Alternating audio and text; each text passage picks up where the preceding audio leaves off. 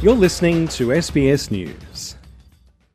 In the United States, House members gathered on the Capitol steps to mark the second anniversary of the January 6, 2021 insurrection of the Capitol. Mostly Democrats attended the commemoration, which had a moment of silence for the injured and fallen officers. Here's House Minority Leader Hakeem Jeffries, followed by former Speaker of the House Nancy Pelosi. Members of the House of Representatives, in a bipartisan way, pause in solemn recognition of the violent attack on the Capitol that occurred two years ago on January 6, 2021.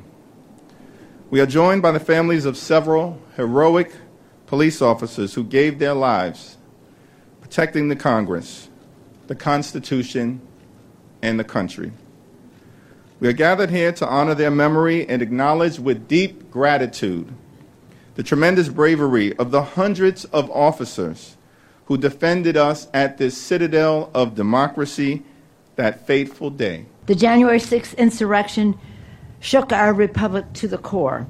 For many in the Congress and across our country, the physical, psychological, and emotional scars are still raw. Yet from the unspeakable horror sprang extraordinary heroism. Law enforcement heroes confronted the insurrectionists to protect the Capitol, the Congress, and our Constitution. And it is with great respect and admiration that we are joined by the families this morning. Thank you to the families for considering us worthy to share your grief, to honor your loss. As we mark this solemn day, let us draw strength and inspiration from the timeless words of President Lincoln. In his message to conference he offered in the heat of the Civil War, he said, We cannot escape history. And he called upon Congress to honor our sacred duty to nobly save or meanly lose the last best hope on earth, which he believed was American democracy. That is our task today, too. So help us, God. At the White House, President Joe Biden awarded Presidential Citizen Medals to a dozen state and local officials, election workers, and police officers for their service in upholding the results of the 2020 election and fighting back the Capitol mob. Biden told stories of heroism and he also appealed for unity. Two years ago, on January the 6th, our democracy was attacked. There's no other way of saying it. The U.S. Capitol was breached, which had never happened before in the history of the United States of America, even during the Civil War. A violent mob of insurrectionists assaulted law enforcement, vandalized sacred halls, hunted down elected officials, all for the purpose and attempt to overthrow the will of the people and usurp the peaceful transfer of power. All of it, all of it was fueled by lies about the 2020 election but on this day, two years ago, our democracy held because we, the people, as the Constitution refers to us, we, the people, did not flinch. We, the people, endured. We, the people, prevailed. And on this day of remembrance, joined by the Vice President, the Second Gentleman, and all of you, we honor a remarkable group of Americans who embodied the best before, during, and after January the 6th, 2021. For the first time in my presidency, I'm bestowing the Presidential Citizens Medal, one of our nation's highest civilian honors. You held the line that day, and what was on the line was our democracy, and history will remember your names. And history will remember your names. They'll remember your courage. They'll remember your bravery.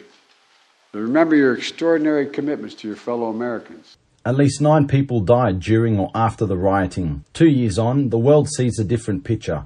One of turmoil in American democracy coming from within the institution that insurrectionists overran two years ago. The nation's legislative branch is again paralyzed, not by violence this time, but by a tortuous struggle among Republicans over who should lead them, and the House itself as Speaker. The House again failed to end the stalemate over choosing a Speaker after days of voting with no conclusion. Kevin McCarthy is determined to win over enough fellow Republicans but again fell short of clinching victory in the 13th ballot in four days. McCarthy has offered the Conservative holdouts rule changes to give them more power to shape legislation and to boot him from office.